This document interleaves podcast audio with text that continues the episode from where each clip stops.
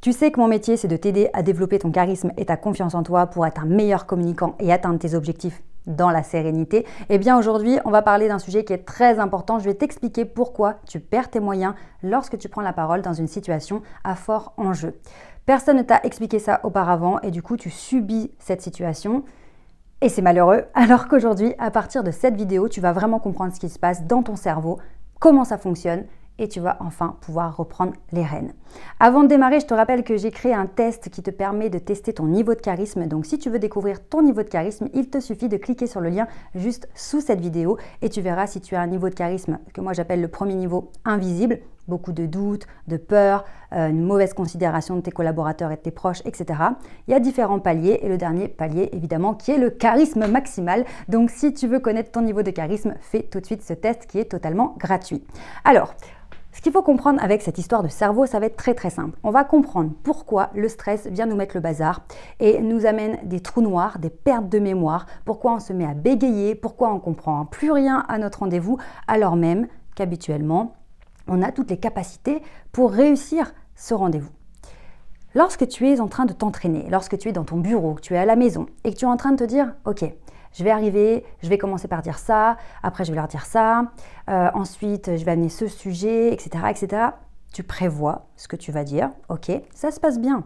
Les idées sont plutôt claires, tu, as, tu peux avoir ta trame, ton déroulé, ok, ça se passe bien. Quand tu n'as pas de pression, que tu n'es pas soumis au stress, eh bien tu réfléchis avec cette partie du cerveau qui est la partie analytique logique du cerveau et elle s'appelle le néocortex, hein, le cortex préfrontal, celui qui est, au niveau du front. Donc c'est là où on a toute la réflexion la plus élaborée, analytique, stratégique, etc. Donc quand tu es tranquille, que tu n'as pas de stress, tu es super bon. Tu sais ce que tu vas faire, tu sais ce que tu vas dire, tout va bien. Malheureusement, lorsque tu es face à tes interlocuteurs, quand là il y a de la pression, eh bien tout fout le camp. Pourquoi? Lorsqu'on ressent une émotion forte, et là ce sera du stress, et le stress c'est quoi? L'émotion de base du stress, c'est la peur. D'accord? Peur de dire une bêtise, peur d'avoir un trou de mémoire, euh, peur de l'échec, peur d'être ridicule, etc. Eh bien, cette peur, elle va venir nous mettre le bazar. Pourquoi? Parce qu'on a un réflexe de survie qui est génial lorsqu'on est en danger de mort. Malheureusement, ce réflexe de survie va venir en pleine réunion, en pleine prise de parole, alors que euh, ce n'est pas du tout le propos.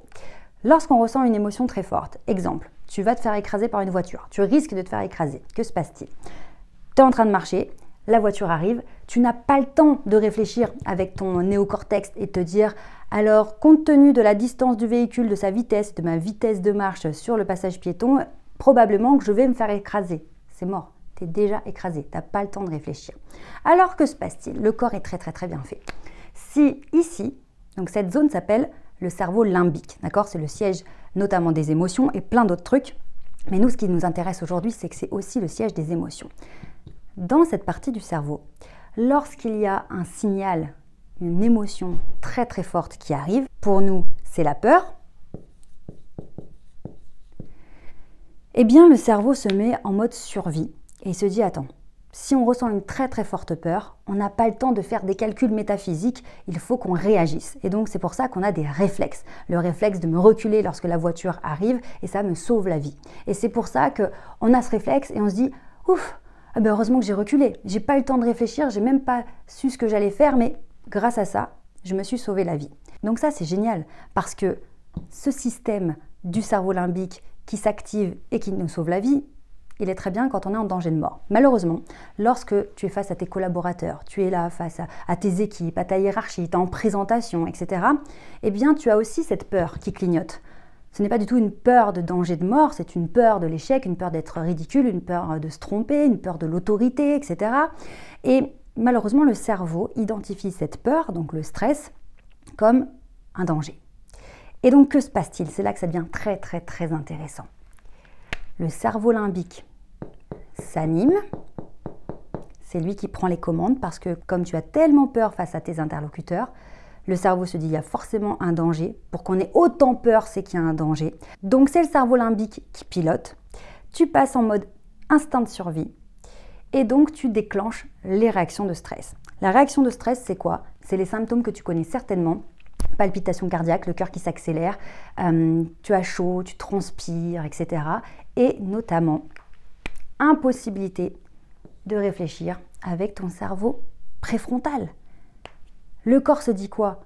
On a une grosse peur qui monte, on est forcément en danger, donc j'ai pas le temps de faire des calculs métaphysiques, je n'ai pas le temps d'aller accéder à ma mémoire, accéder à ma créativité, euh, j'ai pas le temps d'observer mes interlocuteurs, de, de comprendre les feedbacks qu'ils m'envoient avec leur langage corporel, j'ai pas le temps de comprendre les questions, je ne peux pas réfléchir, je n'ai pas accès à mon intelligence normale parce que je passe en mode survie et en mode réflexe.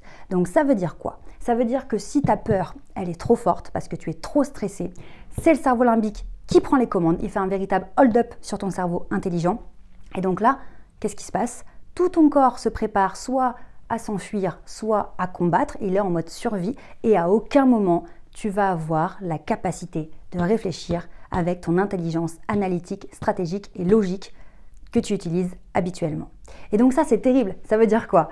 Tu te prépares à la maison, tu t'entraînes au bureau, t'arrives et là, parce que grand coup de stress, grosse peur, le cerveau limbique kidnappe ton cerveau intelligent et là, gros trou de mémoire. Tu sais plus ce que tu devais dire, tu sais plus ce que tu voulais faire. Oh, le blackout total. Euh, on te parle, tu comprends rien, t'arrives plus à aligner trois mots, tu transpires, tu perds tes moyens. Et parce que tu ne connais pas ça, tu ne connaissais pas ce système de survie du cerveau. Tu ne te dis pas c'est mon cerveau qui essaye de m'aider, c'est normal, je vais reprendre mes moyens, c'est un coup de stress, ça va passer. Non, tu te dis quoi? Qu'est-ce qui m'arrive? Pourquoi j'ai un trou de mémoire? Mais qu'est-ce que je suis nulle? Vraiment, j'arrive jamais à faire mes présentations, c'est pas possible. Ah ah et c'est la panique. Et que fais-tu dans ce moment-là? Tu rajoutes du stress au stress. Donc tu rajoutes de la peur sur la peur. Donc le cerveau limbique se dit quoi? Oh, Il y a encore plus de peur donc il y a encore plus de danger. Donc on doit encore plus être en mode instinct de survie et on ne va certainement pas avoir le temps de réfléchir. Donc tu vois ce mécanisme qui est merveilleux pour nous sauver la vie, puisque finalement c'est lorsqu'on reçoit une décharge émotionnelle très très forte, c'est l'instinct de survie qui se déclenche. C'est super quand tu risques de te faire écraser, c'est super quand tu risques de tomber dans un précipice, euh, c'est super dans plein de cas mais vraiment pas euh, aidant lorsque tu prends la parole en public. Alors dans d'autres vidéos, je t'expliquerai comment faire. Déjà, là, c'est super que tu prennes conscience de ça.